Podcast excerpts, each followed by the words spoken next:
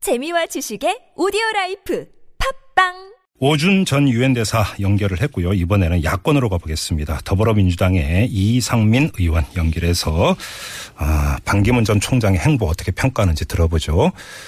여보세요. 예. 예, 안녕, 안녕하세요, 의원님. 저- 네네. 반기문은 신기루다 이렇게 말씀을 하신 적이 있어요. 왜 이렇게 말씀하셨습니까?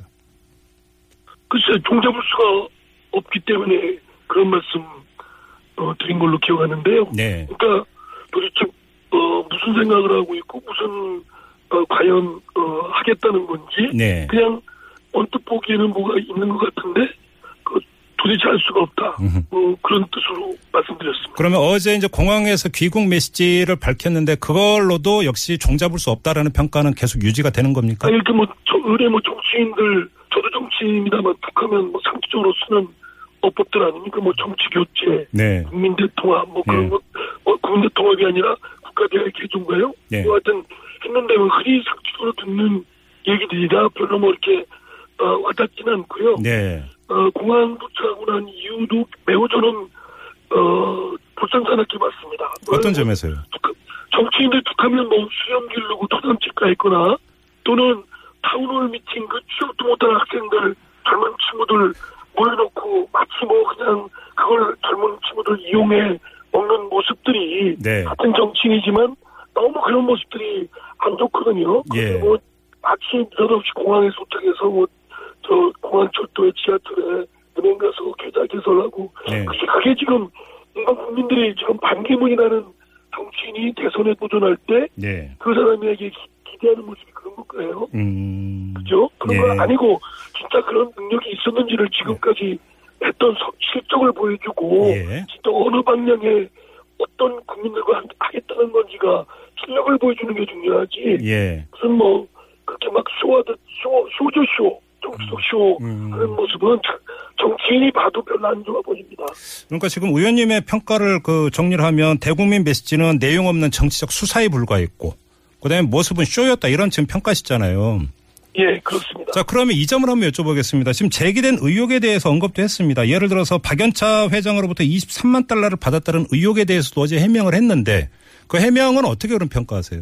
아, 그게 해명이 맞는지 안 맞는지는 이제 철저히 검증을 해야 될 것이고, 예. 이뭐 여러 의혹들이 제기되고 있는 이만큼 그 의혹에 대해서 주장만 할 게 아니라 집중적으로 본인도 적극적으로 어, 증거를 드- 어, 제시를 해야 되겠죠. 예. 그리고 이제 언론이나 여러 후보들로부터 상호 검증 절차는 예. 반기문 씨뿐만 아니라 어느 누구 또 문재인 어, 전 대표의 경우 뭐 다 포함해서 예. 어, 철저한 검- 국민적 검증을 거쳐야 되는 건 다 똑같습니다. 예.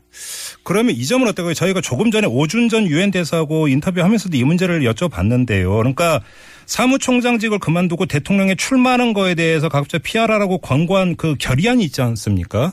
네네. 이거에 대해서 질문을 했더니 그건 권고안일 뿐이고 따라서 본인이 판단할 문제다라는 취지로 오준 전 대사는 답변을 했는데 의원님은 이 문제를 어떻게 그 생각하고 네. 아이, 계세요?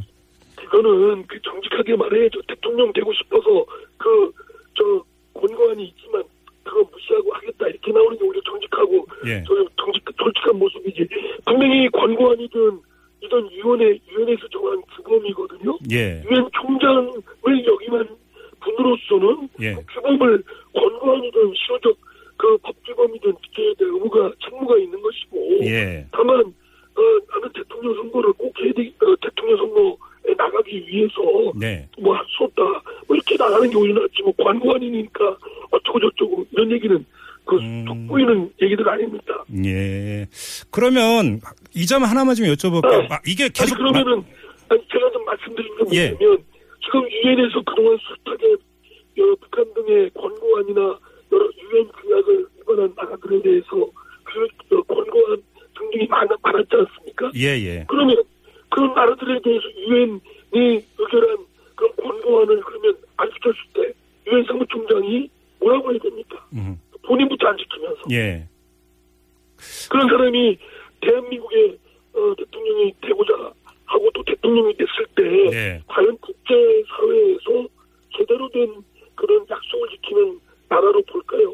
그, 그런 저는 그 점에 대해서는 죄송하다고 하거나 아, 이엔 여러 회원국들에 대해서 그 사과 사과가 필요하다고 생각됩니다. 예, 알겠습니다. 지금 이 전화 상태가 좀 고르지 못해갖고요. 아, 그런데 짧게 하나만 더 여쭙고 마무리를 하도록 하겠습니다. 만약에 그러면 이 문제가 그 대선판에서 계속 논란이 된다고 가정을 한다면 이 문제에 대해서 유엔이 입장을 표명해야 된다. 내지 국내 정치권에서 유엔에 이거의 어떤 적절성 문제를 질의할 수 있다. 이렇게 보세요.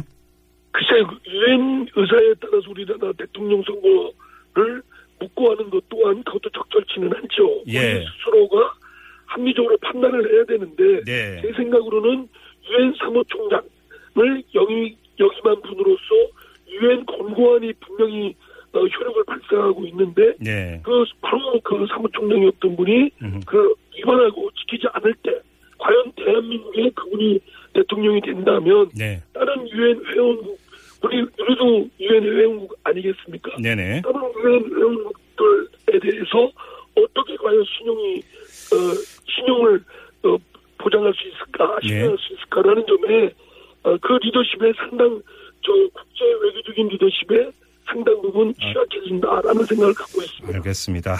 자, 일단 인터뷰는 여기까지 어, 마무리하고 뭐 여쭤볼 내용은 많은데요. 이건 다음 기회를 기약을 하면서 인터뷰 마무리하겠습니다. 고맙습니다, 의원님. 네. 네네.